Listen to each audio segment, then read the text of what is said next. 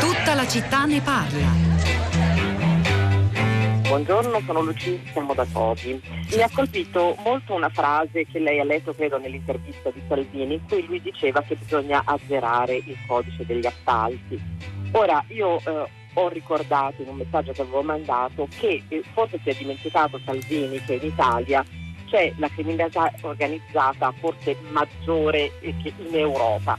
E sappiamo benissimo che anche se il codice degli appalti sicuramente è farraginoso, dovrebbe essere rivisto, dovrebbe essere migliorato, però questo serve ad impedire alle, appunto, alla criminalità organizzata, alle imprese mafiose di partecipare agli appalti, visto che loro hanno la liquidità e anche i contatti che spesso gli permettono di vincere queste gare.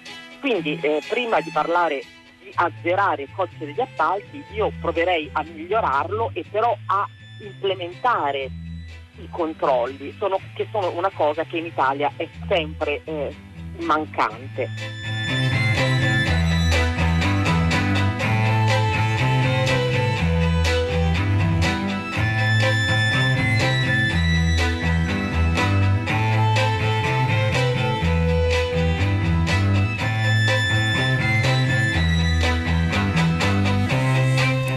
Eccoci, sono le 10, 2 minuti e 40 secondi, una buona giornata da Pietro del Soldà, benvenuti a tutta la città ne parla. Allora, questa telefonata di Lucia, arrivata a filo diretto di prima pagina stamani, ci ricorda, ma non ce ne eravamo dimenticati, che sta vicino il giorno in cui, il 30 aprile, il governo italiano presenterà a Bruxelles il nostro piano per la ripresa e la resilienza, dentro il quale vi saranno molti miliardi a finanziare 57, questo è il numero preciso, poi vedremo se cambierà metterà in corsa grandi opere pubbliche infrastrutturali che riguardano eh, il trasporto su ferro, su strada, dighe, porti, presidi di pubblica sicurezza.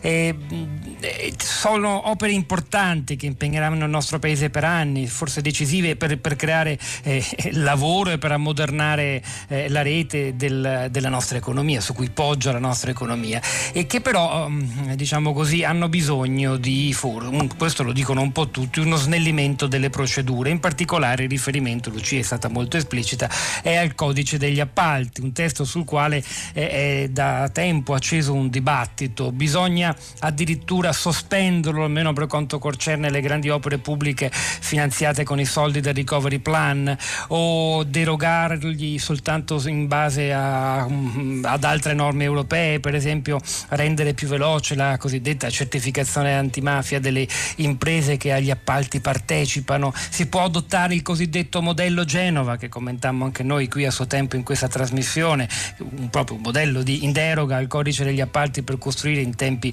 eh, molto rapidi, almeno per la media italiana il ponte sul Polcevera, ma è davvero immaginabile che questo, quell'esempio diventi un modello, un paradigma per le opere pubbliche italiane di questo decennio almeno? Sono domande enormi e ovviamente il rischio qual è dietro l'angolo? Già Lucia l'ha detto nella sua telefonata, le infiltrazioni della criminalità criminalità organizzata che è, è già lì pronta con la propria liquidità e che soprattutto nel comparto dell'edilizia, del movimento terra ha, ha, prosperato per lungo tempo e ha trovato anche forse il canale principale per ripulire il denaro sporco. E abbiamo bisogno di voi questa mattina della vostra opinione, delle vostre domande che gireremo ai nostri esperti. Scriveteci al 335 5634 296, mandateci messaggi via sms, via whatsapp, mandateci whatsapp audio, i vostri vocali, fateli durare poco, meno di un minuto e lasciate anche il vostro nome nome, almeno quello di battesimo, alcuni li ascolteremo insieme, gli altri li pubblicheremo sul sito di Radio 3. Cominciamo dunque questo percorso stamani e tutta la città ne parla, la materia è complessa ma è importantissima con il giornalista economico del Corriere della Sera, nonché voce di prima pagina Federico Fubini, buongiorno e benvenuto. Buongiorno, grazie dell'invito. Ed ecco noi anche l'onorevole Paolo Lattanzio, oggi Partito Democratico, già Movimento 5 Stelle, che presiede il Comitato parlamentare sui rischi di infiltrazione eh, mafiosa, che ha già lanciato parole d'allarme, non è il solo, anche l'autorità nazionale anticorruzione le ha lanciate sull'idea di una sospensione del codice degli appalti. Lattanzio, benvenuto anche a lei. Buongiorno, grazie mille per l'invito. Federico Fubini, posso chiedere a lei un aiuto per cercare di capire un po' meglio come stanno le cose e soprattutto il senso di questo dibattito che vede anche delle autorità garanti, da una parte l'antitrust, dall'altra la già citata autorità nazionale anticorruzione su fronti opposti quanto alla praticabilità di una sospensione del codice degli appalti, di una deroga soltanto per certe opere. Si può fare? Cosa ne guadagnerebbe il Paese e quali sono i rischi? Ma, eh, credo che la prima cosa che bisogna dirci è che le attuali procedure eh, che si applicano in Italia sono fondamentalmente incompatibili con l'utilizzo dei fondi di Next Generation EU, col Recovery Plan, perché eh, a differenza dei fondi europei tradizionali, il Recovery Plan, se eh, non viene speso nei tempi eh, definiti con de, de, delle verifiche di tappa che sono costanti ogni tre mesi o ogni sei mesi, i soldi sono persi, sono persi per sempre. Dunque questo è un punto fondamentale di cui occorre tenere conto. Uh, naturalmente qui nessuno è a favore della mafia, nessuno è a favore del riciclaggio del denaro sporco. Uh, forse bisogna porsi la domanda uh, di che cos'è che alimenta di più la criminalità e se veramente il codice degli appalti è un modo che permette eh, alla criminalità di non riciclare il proprio denaro. Allora io ho l'impressione che quello che alimenta la criminalità sia la povertà il sottosviluppo, la mancanza di eh, occupazione. Eh, questo è, e questo purtroppo ha anche a che fare con la grandissima difficoltà che noi abbiamo in Italia nell'eseguire gli investimenti. Dunque il nostro obiettivo non è come dire, eh, assegnare delle funzioni a questa o quella istituzione o ente eh, in Italia di controllo, ma è creare un'economia sana che cresce, eh, che un pochino tolga l'acqua eh, dallo stagno nel, nel, nella quale la criminalità nuota. Dunque io penso che qualcosa si debba fare perché avere un codice degli appalti così stringente che tuttavia non, diciamo, che, che, che, contribuisce a frenare la crescita dell'Italia e dunque le difficoltà finanziarie delle imprese e dunque la, la, facilita il compito delle mafie eh, ne, nell'entrare nel capitale de, de, delle imprese quando gli imprenditori sono disperati, non credo che sia un buon modo. Bisogna forse ripensarlo. Fubini ci può fare qualche esempio? Noi abbiamo di fronte un piano, una, insomma ci sono, mai si sanno quali sono le principali opere alle quali eh, ha già pensato il Ministro per le infrastrutture e la mobilità sostenibili eh, Giovannini, mh, verso le quali si convoglierebbero una parte importante, sono circa 82 i miliardi se non sbaglio, da stanziare per queste 57 grandi opere che riguardano alcune linee ferroviarie dell'alta velocità, in particolare al sud, non, non eh, lascerei da parte il fatto che la, la fetta più importante di questo denaro è proprio rivolto a mezzogiorno, 36,3 degli 82 miliardi e 700 milioni, 21,6 mm. al nord, 24,8 al centro, non so se queste cifre le corrispondono. No, no, il 40% ecco, è per il ah. sud il 40%. Il problema fondamentale qual è? Eh, è quello perché per esempio leggevo insomma, da profano intorno a questa materia che eh, un, un, una lungaggine è prodotta dalla necessità da parte delle imprese che partecipano a gara d'appalto di presentare certificazioni antimafie relative addirittura a tutti i propri amministratori, ai familiari e ai conviventi degli amministratori delle imprese coinvolte, laddove invece si potrebbe, pensando al modello Genova, procedere diversamente, cioè che il pubblico pubblico ufficiale ha il compito di andare a vedere se su, a livello nazionale vi sono delle, dei, dei, legami tra le imprese che partecipano a una gara e la criminalità organizzata. Due strade molto diverse con tempi molto diversi. Eh, già questo sì, risolverebbe il problema? Allora, eh, qui devo essere un attimo umile, non, qui c'è, c'è, bisogno di un grande esperto di pubblica amministrazione e credo che Draghi ne abbia uno che, che sta lavorando a queste semplificazioni che è il professor D'Alberti eh, che è uno dei massimi amministrativisti italiani ed è in questo momento la persona che a Palazzo Chigi sta valutando come fare le semplificazioni. Io credo che eh, il punto di fondo importante eh, che secondo me va sottolineato è che non è una strategia vincente eh, quella di eh, legare le, le mani al, o pensare di poter legare le mani alle mafie sostanzialmente rinunciando agli investimenti, perché rinunciando agli investimenti si rinuncia ad avere un futuro come economia dinamica e se non si ha un futuro come economia dinamica vince chi ha la liquidità per prendere il controllo, se non degli investimenti pubblici, delle imprese private. Questo è quello che voglio dire. Eh, poi nel merito si può entrare e chi conosce queste cose molto meglio di me eh, mi spiega che non necessariamente Genova può essere un modello perché è stata fatta in mm. condizioni particolari. Uh, però veramente sono convinto che è un po' un, mi sembra una scelta perdente quella di dire eh, blocchiamo le mafie bloccando noi stessi e se noi guardiamo sostanzialmente alla fine dell'anno scorso eh, è scaduto il settennato dell'ultimo cosiddetto quadro comunitario di sostegno, no? Il, o almeno ai miei tempi quando io, io ero a Bruxelles si chiamava così, i sette anni dei, del programma dei fondi europei avevamo speso il 38%, dunque poco più di un terzo. Eh, se noi facciamo questo con il recovery fund vuol dire che questi soldi li perdiamo. Nei vecchi fondi europei li riprogrammavamo magari spendendoli male, ma spendendoli, spendendoli male, eh, in modi che non a- alimentavano poi la crescita successiva. In questo caso li perderemmo proprio. Dunque quello che noi sappiamo è che il nostro modello funziona, è tutta colpa del codice degli appalti, non lo credo, però ehm, è vero che ha contribuito molto, secondo tutti gli addetti ai lavori, a rallentare. Dunque noi dobbiamo forse trovare un modello diverso, non è che tutti i paesi che hanno sconfitto fenomeni di criminalità organizzata, che non sono solo da noi, hanno bloccato gli investimenti, a partire dagli Stati Uniti. No?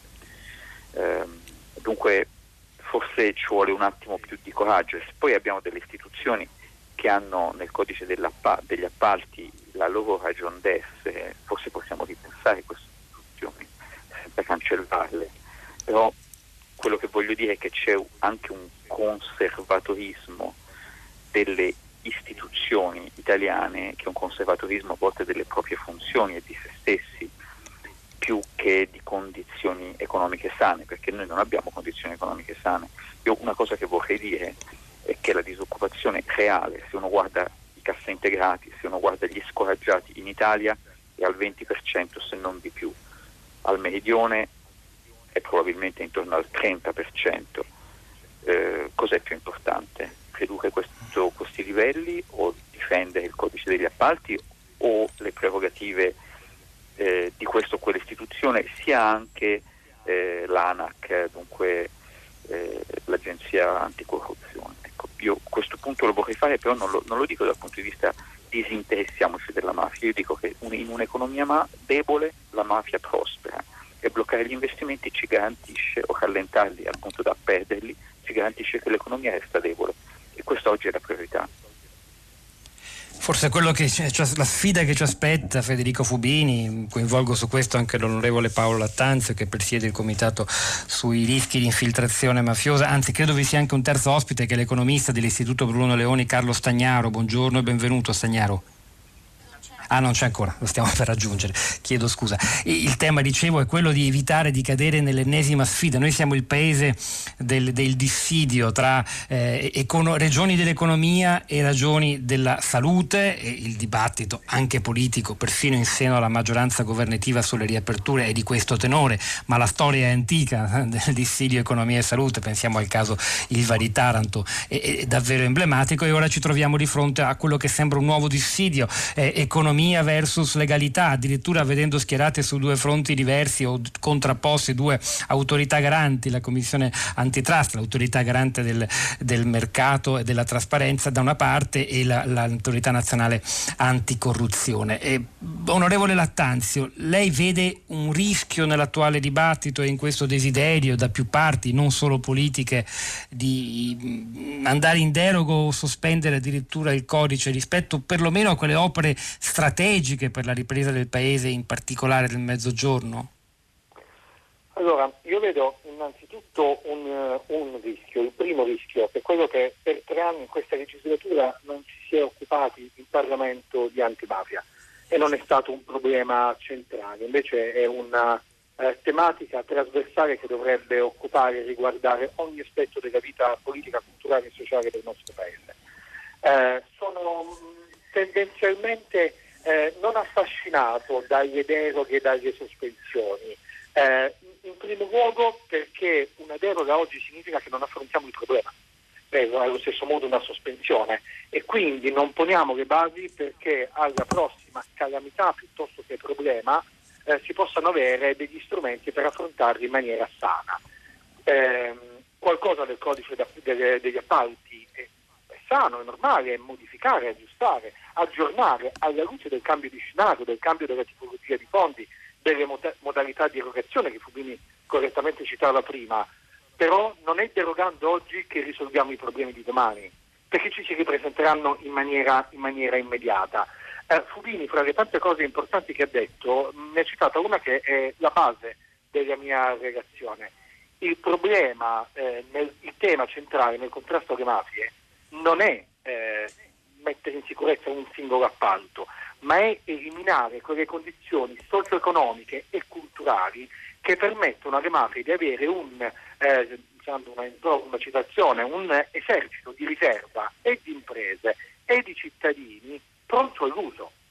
E quello è il vero tema. Il vero tema sarebbe parlare non soltanto di debito buono, ma di lavoro buono, perché se, se incido sul lavoro, sui contratti, sui diritti, sulla giustizia sociale, ho qualche possibilità in più di avere una società, una società sana che non ceda alle lusinghe della zona da prima grigia e poi dell'economia mafiosa. Um, quello che scrivo nella relazione è molto semplice se vogliamo, lo abbiamo visto in tanti scenari, mafia, le mafie meglio, non nascono oggi o con la pandemia, eh, fanno parte integrante della storia italiana da, più, da ben più di un secolo. La pandemia cosa fa? Accelera alcuni processi perché aumenta enormemente le disuguaglianze e quindi su quelle disuguaglianze, su quelle nuove povertà, su quelle nuove difficoltà eh, la mafia prospera. Vi cito due, due esempi. Eh, noi abbiamo avuto mh, da Banca d'Italia questo dato, erano 142.000 circa le imprese in crisi di liquidità eh, ad aprile 2020. Di queste circa 42.000 nel primo momento hanno ricevuto le varie forme di supporto, aiuto, sussidio, a seconda di come lo vogliamo declinare da parte dello Stato. E le altre 100.000 che erano in crisi di liquidità?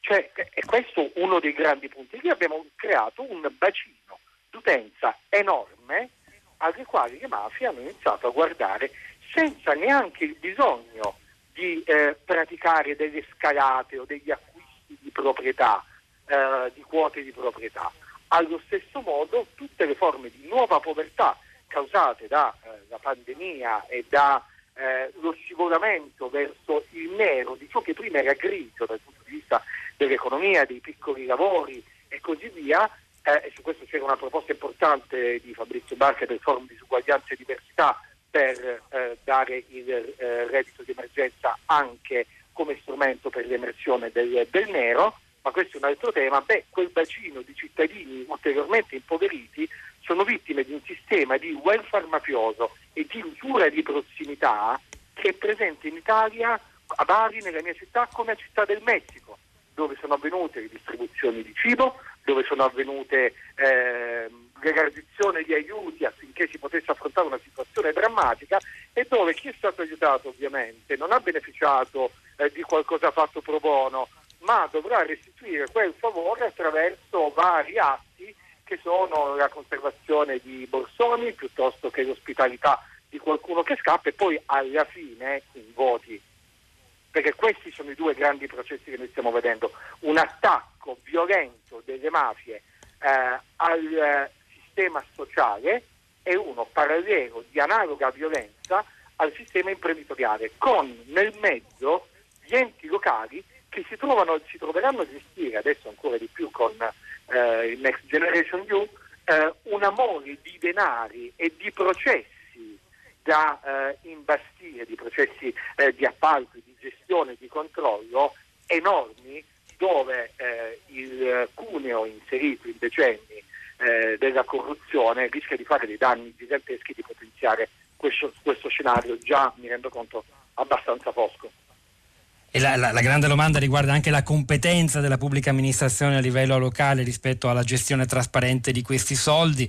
A questo proposito, in diverse interviste ad esponenti della maggioranza governativa si fa riferimento anche all'azione di un altro ministro, quello eh, della pubblica amministrazione, appunto Renato Brunetta. Dico solo lo scenario inquietante che lei ci ha appena descritto, onorevole Paolo Lattanzio, ci ricorda quanto accadde nel nostro paese dopo la tempesta economico-finanziaria e la successiva crisi del debito, insomma negli anni fatidici dal 2008 al 2011 in poi, la crisi di tante imprese, il credit crunch, l'impossibilità di accedere alle liquidità delle banche e anche lì, soprattutto in certi comparti come quelli che riguardano le opere pubbliche di cui stiamo parlando, movimento terra e l'edilizia del, della mafia con i suoi soldi che entrava dentro e spesso come un cavallo di Troia poi si impossessava dell'azienda nel suo insieme. Quante volte abbiamo raccontato tristi vicende di questo tipo. Dico anche che sull'avanzamento della mafia dal punto di vista economico economico-finanziario durante la pandemia attraverso questi strumenti. Parleremo ancora in questa trasmissione, nell'ultima pagina, insieme al giornalista Giovanni Tizian che ha scritto proprio un libro su questo. E ora vorrei chiedere al nuovo ospite, ora è davvero collegato con noi, l'economista Carlo Stagnaro, buongiorno e benvenuto. Buongiorno, grazie ma anche a Federico Fubini, se ha ancora qualche minuto di pazienza per noi. Sì. Cosa ne pensate? Mm, parto da, da, da Stagnaro, dell'idea di, insomma, di, di mettere così tanta mm, potenza di fuoco, così tanti soldi per la ripresa dell'economia italiana sulle opere pubbliche. Eh, un economista di fede liberista come, come Stagnaro eh, ne è convinto. Eh, forse bisognerebbe pensare a un'altra destinazione di una quota così significativa di questi 221 miliardi in complesso di cui abbiamo eh, la disponibilità? Beh, la risposta, eh, come sempre in questi casi, è dipende, nel senso che bisogna vedere eh, caso per caso e opera per opera. Eh, ci sono opere pubbliche che sono utili, eh, a volte addirittura necessarie, e ci sono altre opere pubbliche che invece eh, lo sono meno, per, per, usare un eufemismo. Guardi, se vuole eh. faccio io la lista della spesa del governo di queste 57 opere. 16 sono infrastrutture ferroviarie, alcune molto famose, Salerno, Reggio Calabria, poi eh, la linea Brescia-Verona-Padova, Napoli-Bari, Palermo-Catania-Messina, poi infrastrutture stradali, su, su gomma, eh, opere idriche, infrastrutture portuali, il collegamento, per esempio Giovannini ha insistito in un'intervista tra la linea ferroviaria e il porto, un porto importante come quello di Gioia Tauro, insomma si, mi pare di capire che eh, si parla soprattutto di eh, velocità di trasporto delle merci oltre che delle persone nel nostro paese. Sì, io, io credo che il punto sia di metodo, nel senso che eh, soprattutto di fronte a eh, finanziamenti che derivano da prestiti, che quindi in qualche modo andranno restituiti, sarebbe opportuno utilizzare eh, da un lato un'analisi costi-benefici per stabilire una priorità degli interventi, cioè sono e capire quali sono i criteri che hanno portato il governo a scegliere le opere XYZ eh, anziché eh, le opere W, e, e, e, e B. Um, secondariamente è importante, e questo credo eh, faccia parte delle regole di ingaggio eh, del programma Next Generation EU, è importante spiegare, dare degli obiettivi, cioè perché facciamo quella tale opera, quali obiettivi intendiamo raggiungere e monitorare se poi questi obiettivi vengono effettivamente raggiunti.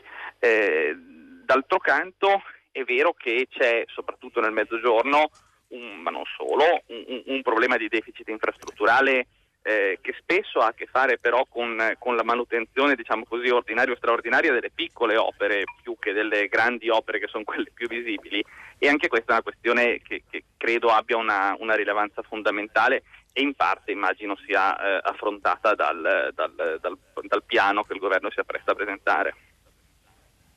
Federico Fubini, è giusto riporre così tanta speranza nella costruzione di queste grandi opere che renderanno sicuramente, se compiute, il mezzogiorno più, eh, più, più moderno, efficiente, il trasporto merci e, e passeggeri sarà un'altra cosa se tutte queste opere andranno in porto. E, ma sì, sono fondamentalmente, io sono fondamentalmente d'accordo. Uh, eh, allora, se la domanda è perché eh, il Mezzogiorno ha perso terreno rispetto al resto del paese negli ultimi 20 o 30 anni o anche forse negli ultimi 40, convergenza si è fermata ed è tornata indietro.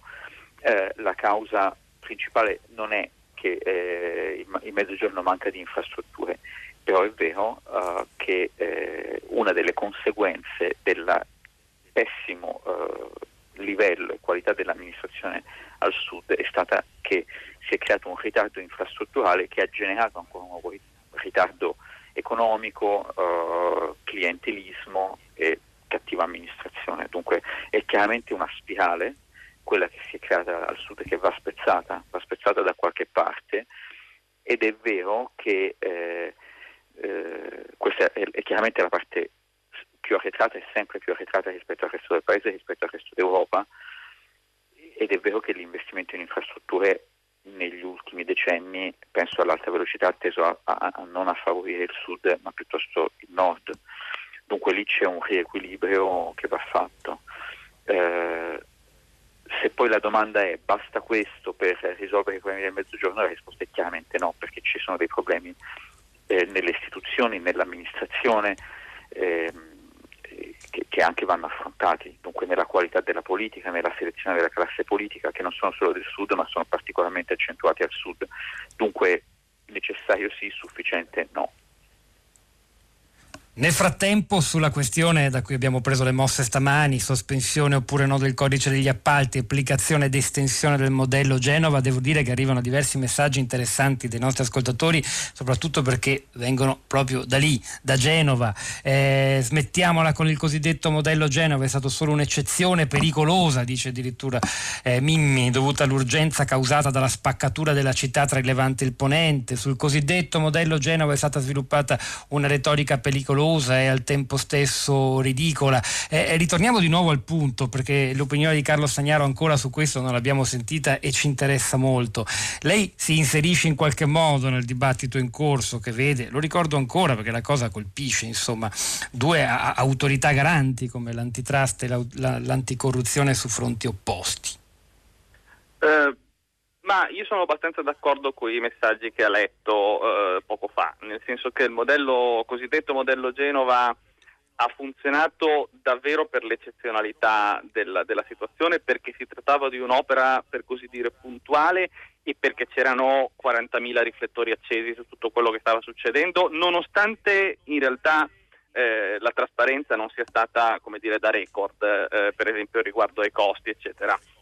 Eh, credo però, per, per, allargare un attimo eh, la, la, riflessione, che l'approccio generalizzato, basato eh, sui, sul ricorso a commissariamenti, deroghe ed eccezioni, sia fondamentalmente una, un, una resa senza condizioni, cioè, perché questo significa dire eh, da un lato che abbiamo un corpus di norme che è inapplicabile, che impedisce fondamentalmente l'attività economica, incluse quelle opere che vengono promosse in qualche maniera eh, dallo Stato e dalle autorità pubbliche. Eh, dall'altro lato significa dire che visto che ci troviamo in questa condizione, se vogliamo fare le cose dobbiamo aggirare la legge e in terzo luogo vuol dire, vuol dire che ci sono le opere di serie A che possono aggirare la legge e, e, e, e avere l'autostrada aperta e le opere di serie B che fondamentalmente rinunciamo a, a vedere realizzate. in questo contesto l'utilizzo estremamente limitato di eh, un tema di deroghe può aver senso, ripeto, nei casi in cui davvero eh, rinviare di qualche mese la realizzazione di un'opera o di qualche anno la realizzazione di un'opera eh, può avere conseguenze eh, drammatiche, come è il caso del Ponte Morandi, vista la, la, la, situazione di Genova. Senza dimenticare però che il Ponte Morandi ha spaccato Genova in due perché un'altra opera, cioè la Gronda di Ponente, che è in discussione dai primi anni 80 è in discussione dai primi anni 80. Eh, se noi avessimo avuto la, la, la, gronda in essere avremmo avuto quantomeno una via eh, alternativa eh, rispetto al Ponte Morandi che avrebbe mitigato le conseguenze economiche e sociali senza nulla togliere ovviamente la gravità eh, del, della cosa in sé eh, del, del, del, crollo dell'agosto del 2018. Beh, ricordiamo anche e... chi diceva che se ci fosse stato maggior traffico su una gronda realizzata forse chissà anche ci sarebbe stata meno sollecitazione del vecchio ponte, quello che è crollato, ma non entriamo in questa vicenda sì, così questo... complicata. Però prendo... Sì questo, questo, evidentemente è, è, un altro tema ancora ed è altrettanto sì. importante, però quantomeno, e su questo è lecito avere dei, dei punti di domanda, quantomeno se ci fosse stata la gronda la città avrebbe continuato a vivere anziché rimanere, trovarsi congestionata con conseguenze di, di, di ogni ordine e grado a causa del crollo. E scusi, l'ultimo punto sul, sulla disfida diciamo così, tra ANAC e antitrust. Io sono abbastanza tiepido sull'idea della sospensione del codice degli appalti Primo perché non ho ben capito concretamente come potrebbe funzionare, visto che le direttive europee per essere applicate devono comunque avere una legge che le traduca nell'ordinamento nazionale. Eh, sono invece molto più caldo sull'idea di una revisione sistematica e rapida per la quale si è messa a disposizione lo stesso Consiglio di Stato con varie eh, interviste del Presidente Patroni Griffi del codice degli appalti con l'obiettivo di semplificarlo davvero, cioè prendere un team eh, di studiosi a cui si dà di giuristi, a cui, giuristi, studiosi e esperti del settore, a cui si dà, tra virgolette, la delega e gli si dice riscrivilo in modo che non ci crei tutti i problemi che ci costringono, quando vogliamo fare le cose, a metterlo da parte. Ecco, il, proprio guardi, su, fondamentale... su, questo punto Sagnaro volevo, volevo, proprio su questo volevo andare a fare l'ultima così domanda per tirare un po' le file di questa prima parte di tutta la città ne parla dall'onorevole Lattanzio in qualità di, diciamo così, di rappresentanza del legislatore della maggioranza di governo. Eh, qualora mai si arrivassero delle deroghe per eh, quanto riguarda le opere importanti, nevralgiche, finanziate con i soldi europei, non si dovrebbe però perlomeno come dire, compensare questa scelta con l'avvio in sede parlamentare di una riforma seria? Seria, profonda, strutturale del codice degli appalti? Io credo, credo di sì, pur non, non auspicando un, un, piano di rilancio che si basi proprio sulle deroghe, perché ne, ne sancirebbe l'effettiva, l'effettiva, debolezza, l'effettiva instabilità, eh, ci sarebbe bisogno di una, eh, sicuramente di una revisione a livello parlamentare. Ma il Parlamento eh, però su temi di questo tipo si è espresso, si è espresso dando delle indicazioni al governo da ultimo due settimane fa per la versione finale del PNRR eh, che chiede più legalità, che chiede un'attenzione maggiore, che se vogliamo, eh, se vogliamo metterla così chiede più ehm, condizionalità positive a tutti gli interventi. E io credo che nelle condizionalità positive non ci possano essere le deroghe anzi al contrario ci deve essere una, una, una forma di, di, presenza e di verifica, pur agevolando ovviamente gli investimenti, che però non può e noi non possiamo accettare che possa essere il passo indietro dello Stato ogni volta in cui c'è un problema reale. Io vi dico questo, dalle audizioni che ho fatto in comitato, in particolare con il dottor Antonio Rodani, c'è stata un'analisi eh, molto molto interessante per cui noi ci troviamo in una situazione di economia di guerra. E questo è quello che ha detto anche il procuratore nazionale antimafia Capire De Rao. Siamo in una situazione di economia di guerra. In economia di guerra quello che succede è che eh, eh, l'impresa eh, economica si muove nel nero. E noi che facciamo? Andiamo ad agevolare questa, questa opportunità? Io credo che sia veramente, veramente una situazione sulla quale porre un alert molto grande perché noi davanti ad ogni emergenza non possiamo indietreggiare. Ciò che sta succedendo adesso non è una prima volta nella storia d'Italia, è successo con il colera a Napoli, è successo con la ricostruzione del Belice, è successo in Abruzzo, è successo quando ci sono stati i primi sbarchi negli anni 90 dei cittadini albanesi eh, in Puglia. E quindi tutte le necessarie ricostruzioni e adeguamenti, ma non si può ragionare sempre in deroga perché proprio in quelle occasioni le mafie fanno degli affari giganteschi conquistano quello spazio che poi determina, quello sì, il futuro del nostro Paese.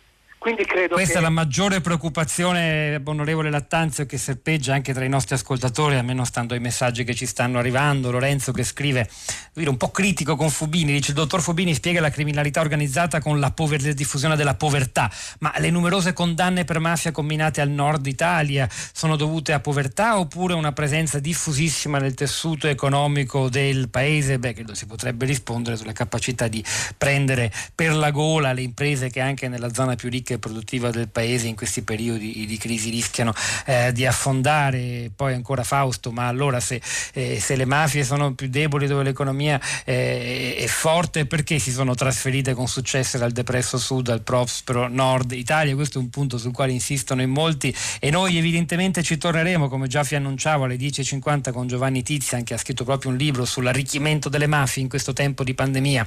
Per ora grazie a Federico Fubini, all'onorevole Paolo Lattanzi e a Carlo Stagnaro e noi continuiamo, continuiamo in musica, di sacratorio come sempre. La legge c'è, la legge non c'è, un brano a firma di Giorgio Gaber e Sandro Luperini, eh, qui nella versione dal vivo del doppio album Un'idiozia conquistata a fatica, registrazione dello spettacolo omonimo che comprende il repertorio dell'artista milanese dal 97 al 2000. Giorgio Gaber, La legge.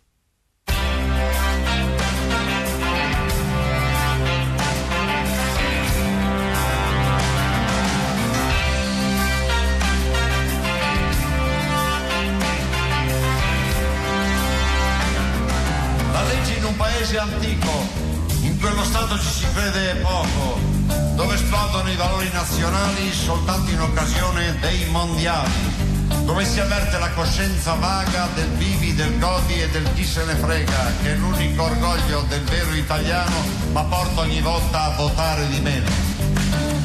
Ne hanno parlato alla Camera e anche al Senato paese amato da per scontato il furto al supermercato. Cerca anche di non disturbare l'onesto lavoro del contrabbandiere e non mettere le cinture è un grave errore soltanto se il vigile ha voglia di scherzare. La legge c'è, la legge non c'è, la legge c'è, la legge non c'è. La legge in un paese da capire con tante coste e con tanto mare, dove arrivano persino coi patini milioni e milioni di clandestini, dove i nostri operai sono poco pagati grazie al buon lavoro dei sindacati, dove il geniale impegno del governo è sviluppare il non lavoro nel mezzogiorno. Ne ha parlato la Camera e anche al Senato un paese un po' in ribasso dove le tasse sono un paradosso, dove chi paga tutto, proprio tutto è visto con stupore e con sospetto, dove implicita l'antica usanza di fare un buon accordo con la finanza. La legge c'è, la legge non c'è, la legge c'è, la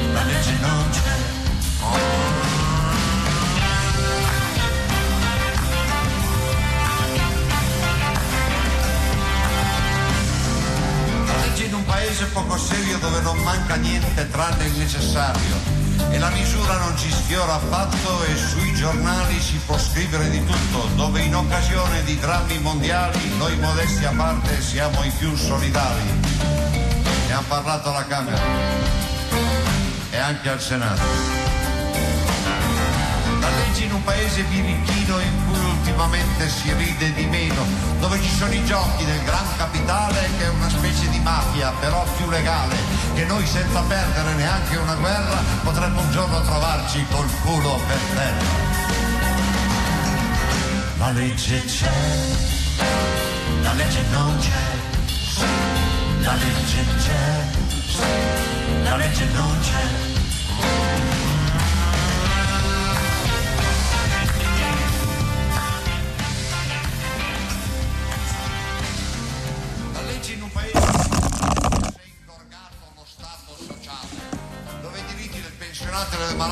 Sa né il funzionario né l'impiegato. Figuriamoci l'interessato, dove le carceri sono così accoglienti che non c'è più posto per altri delinquenti, dove senza isteria e con grande fermezza ci si pone il problema della sicurezza. Ne ha parlato alla Camera e anche al Senato. Legge in un paese alla deriva fa sì che la giustizia sia un po' riflessa. La legge in un paese da capire con tante coste e tanto mare dove arrivano persino coi pattini milioni e milioni di clandestini e Giorgio Gaber la legge È il momento di ascoltare la vostra voce, quello che succede in rete intorno a questo tema così importante, le opere pubbliche da finanziare, sì, ma come? Sospendendo il codice degli appalti a prendere il rischio all'infiltrare il fianco, al rischio di infiltrazione mafiosa. Sara Sanzi, la parola a te. Buongiorno, buongiorno Pietro, buongiorno a chi ci sta ascoltando, a chi ci ascolterà in podcast. Apriamo questa nostra piazza digitale. Il mondo del digitale interseca naturalmente anche questo tema e più in generale il tema della corruzione. Ce lo dice l'Europa, ce lo diceva l'Ocse, prima ancora nel 2015 ce lo diceva la Corte dei Conti con una ricerca portata avanti da Luca Attias. C'è una stretta correlazione tra la digitalizzazione dei paesi e il loro grado di corruzione corruzione. Eh, I risultati di questa ricerca ci dicono che maggiore è la, digit- la digitalizzazione degli stati, minore è il loro grado di corruzione e in questa classifica che era stata stilata nel 2015 ai vertici trovavamo i paesi del nord Europa, la Danimarca, la Svezia, la Finlandia che sono anche i paesi, ci dice eh, l'associazione Transparency Corruption, Corruption che, eh, nei quali il grado di percezione della corruzione è mh, mm, percepita in maniera maniera molto molto bassa, ma non rubiamo spazio ai nostri ascoltatori, agli ascoltatori che ci hanno chiamato questa mattina. La prima è Sabrina da Modena. Buongiorno Sabrina. Buongiorno, buongiorno, salve. Eh, dunque, per quello che riguarda la mia esperienza, io sono titolare da più di vent'anni di una ditta di restauro conservativo e ci occupiamo di appunto affrontiamo eh, appalti in questo campo eh, devo dire che è una realtà per la nostra, che è molto piccola, abbastanza difficile da gestire, nel senso che l'insieme delle, degli impegni, delle occupazioni burocratiche che servono per affrontare un appalto è, è abbastanza pesante per le piccole realtà. E per quello che riguarda il nostro settore, l'infiltrazione mafiosa è eh, abbastanza limitata perché è un settore molto, è super specializzato.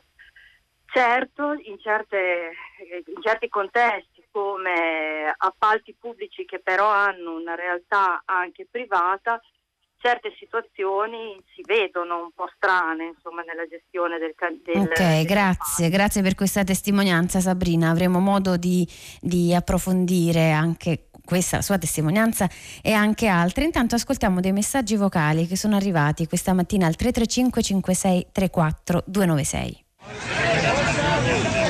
Modello Genova. Allora, forse è il caso di ricordare che il modello Genova eh, è consistito nella costruzione di un, un'opera grandiosa, preventivamente eh, del costo di 200 miliardi, 200 milioni e poi a consuntivo, stando alle pretese di WeBuild, eh, ne costerebbe altri 103.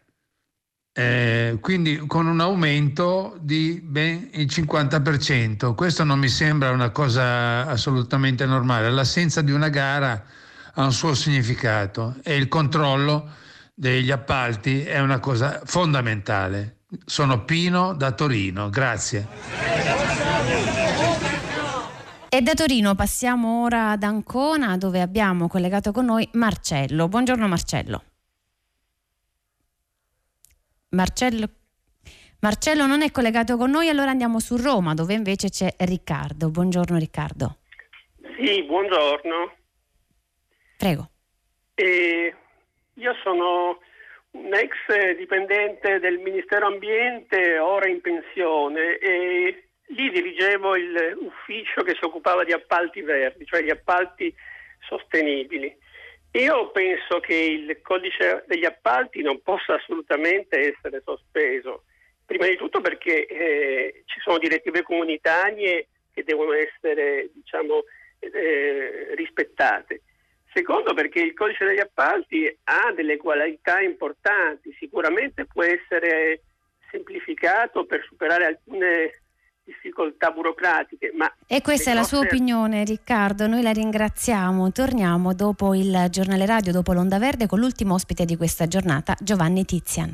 Tutta la città ne parla.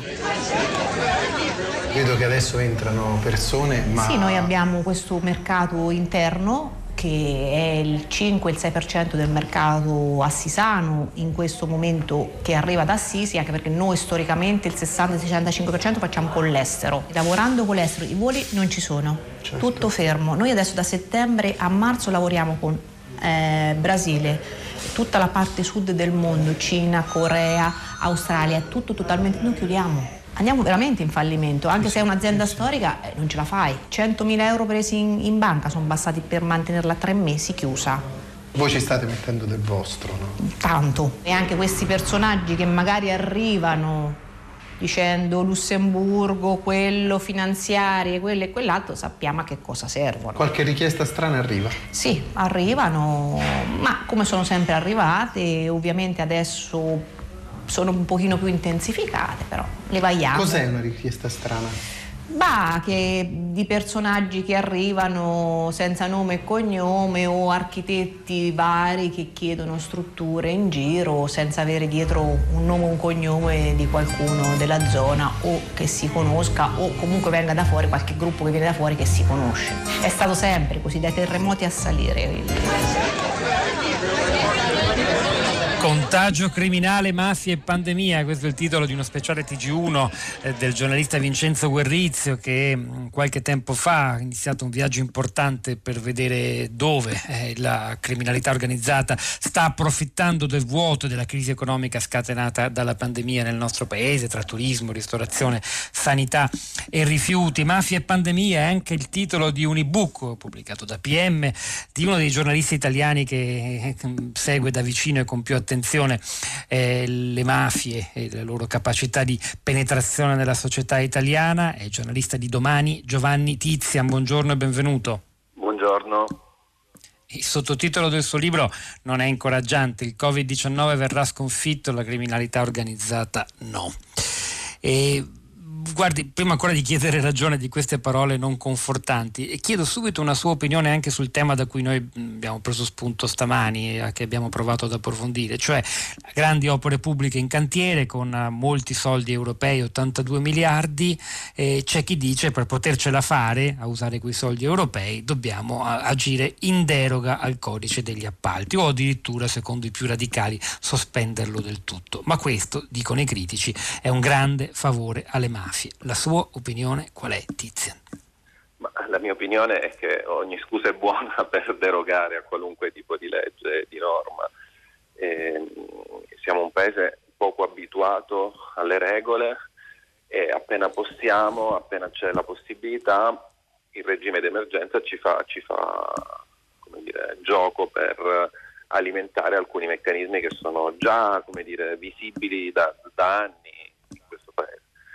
Credo che sia un errore, credo che sia un errore perché con uh, la montagna di soldi che arriverà eh, diminuire i controlli eh, favorirà soltanto le solite cricche, soliti, le solite clientele e o peggio ancora uh, cricche unite alla criminalità organizzata, cioè la morte dell'impresa sana. Senta, a questo proposito ci si cita sempre, l'abbiamo ricordato più volte, il modello Genova, la costruzione del ponte e sono arrivati anche dei messaggi critici di ascoltatori genovesi. Lei, mh, mm, è, è, secondo lei è andato tutto bene da quel punto di vista, soprattutto dell'infiltrazione mafiosa, e cioè, quindi è auspicabile che si possa applicare su, su scala nazionale quel modello in effetti così veloce per la media italiana di costruzione di una grande opera? Veloce eh, però il modello Genova è anche tanto altro, il modello Genova, solo qualche collega poi ha raccontato nei dettagli eh, cosa invece non ha funzionato, per esempio tutta una serie di sussidi a una serie di aziende che insomma avevano eh, su cui c'erano alcuni, alcuni, sospetti o aziende amiche di qualcuno. Quindi è vero che il ponte è stato costruito eh, per quanto riguarda il modello Genova Ponte Morandi, è stato fatto in fretta, senza, senza grandi problemi ma c'è, tutto, c'è tutta un'altra storia eh, che non è andata come, come vorrebbero raccontarcela. Ecco. Eh, io credo insomma, che eh, in questo paese ci siano delle regole chiare sugli appalti e il vero problema più che altro sul quale bisognerebbe ragionare seriamente è la possibilità di concedere in subappalto qualunque cosa, eh, quasi senza un limite certo o meglio, ci sono dei limiti ma sono facilmente aggirabili. Cioè noi abbiamo grossissime aziende che vincono l'appalto ma poi i lavori li fanno fare ad altri. È lì la fragilità della filiera delle costruzioni e dei grandi appalti, che vale per Genova, vale per la Salerno-Reggio Calabria, vale, vale per l'alta velocità. È lì che bisogna intervenire, non eliminando quelle regole che già ci sono, ma lavorando sul miglioramento della filiera allargando lo sguardo dalle opere pubbliche ai, al, all'economia nel suo insieme, Cosa Nostra, Camorra, Ndrangheta si sono davvero rafforzate durante la pandemia, possiamo già dirlo e come? Rafforzate ehm, dal punto di vista, eh, allora hanno subito ovviamente un tracollo. Perché anche i loro affari si sono fermati, no? In parte. Sì, soprattutto per, per, per quel che riguarda i traffici illeciti pensiamo al traffico uh, di droga.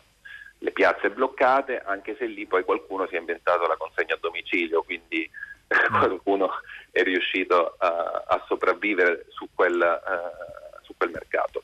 E ha vissuto bene anche quel clan che aveva accumulato uh, grandi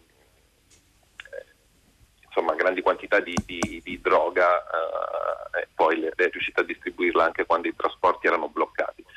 Per quanto riguarda invece il settore legale, prendiamo per esempio il gioco, il gioco d'azzardo. È vero che sono state chiuse le sale slot, ma è aumentato tantissimo il gioco online, dove i clan sono molto forti ormai da 10-15 anni. E, e poi hanno sempre quell'enorme massa di liquidità che gli permette di essere eh, dei concorrenti eh, molto più avvantaggiati di altri e soprattutto di prestare denaro. Prestare denaro che gli permetterà di acquisire aziende in difficoltà o addirittura che stanno già chiudendo con la crisi eh, dovuta proprio, alla pandemia. Proprio questo è il punto. Le voglio chiedere un'ultima cosa in questo ultimo spazio di tutta la città ne parla su, sull'usura che insomma è una delle le, le leve per entrare dentro il mondo delle imprese e spesso anche mangiarsele per intero. E quanto è forte e lei è convinto come molti nostri ascoltatori che se ne parli troppo poco? Se ne parla troppo poco mh, mm, perché abbiamo la memoria corta. Pri- proviamo a fare un passo indietro, prima della pandemia. Negli anni precedenti, eh, l'arrivo della pandemia, sono state scoperte decine, se non centinaia, di banche parallele, informali, gestite da uomini dell'andrangheta in particolare o della Camorra. E quando parlo di banche vuol dire di veri e propri uffici eh, stracolmi di, di, soldi cash, eh, tipo sportelli, sportelli informali diffusi sul territorio, dove gli imprenditori in difficoltà andavano, chiedevano i soldi e, a quel punto venivano eh, non eh, picchiati o uccisi peggio per mh, mm, dire, farsi restituire i soldi, ma volevano i clan ottenere le loro aziende. Quindi esiste già questa roba qui, cioè non è l'emergenza che ce la porta, con l'emergenza è ovviamente un fenomeno che sarà ancora più rilevante proprio perché eh, gli imprenditori sono, sono costretti a, ad andare avanti con le attività senza aver incassato nulla e quindi a chiedere eh, prestiti. Se le banche non li daranno eh, saranno costretti a rivolgersi ad altri, quindi è importante che lo Stato intervenga in questo senso, cioè bisogna trovare un modo per, essere, eh, per, per, per concedere prestiti in modo eh, legale. Ecco ed è importante continuare a parlarne, a denunciare, a raccontare le storie di chi ha il coraggio di denunciare e noi nel nostro piccolo ci impegniamo a farlo perché questa è la sollecitazione che viene dal pubblico di Radio 3. Grazie a Giovanni Tizia, ricordo ancora il suo ebook Mafia e pandemia, il Covid-19 verrà sconfitto, la criminalità organizzata no, speriamo se sbagli Tizia, ma per ora le cose stanno proprio così. È il momento di Radio Tremondo, inizia una pagina lunga, Mondo e Scienza dedicate alla giornata della Terra, hanno lavorato a questa puntata di tutta la città diretta ne parla Giovanni Sardi alla parte tecnica, suo fianco Piero Pugliese in regia, a questi microfoni Sara Sanzi, Pietro del Soldà, la nostra curatrice Cristiana Castellotti e Cristina Faloci e vi ricordano che noi ritorniamo come sempre domani mattina alle 10. Buon ascolto.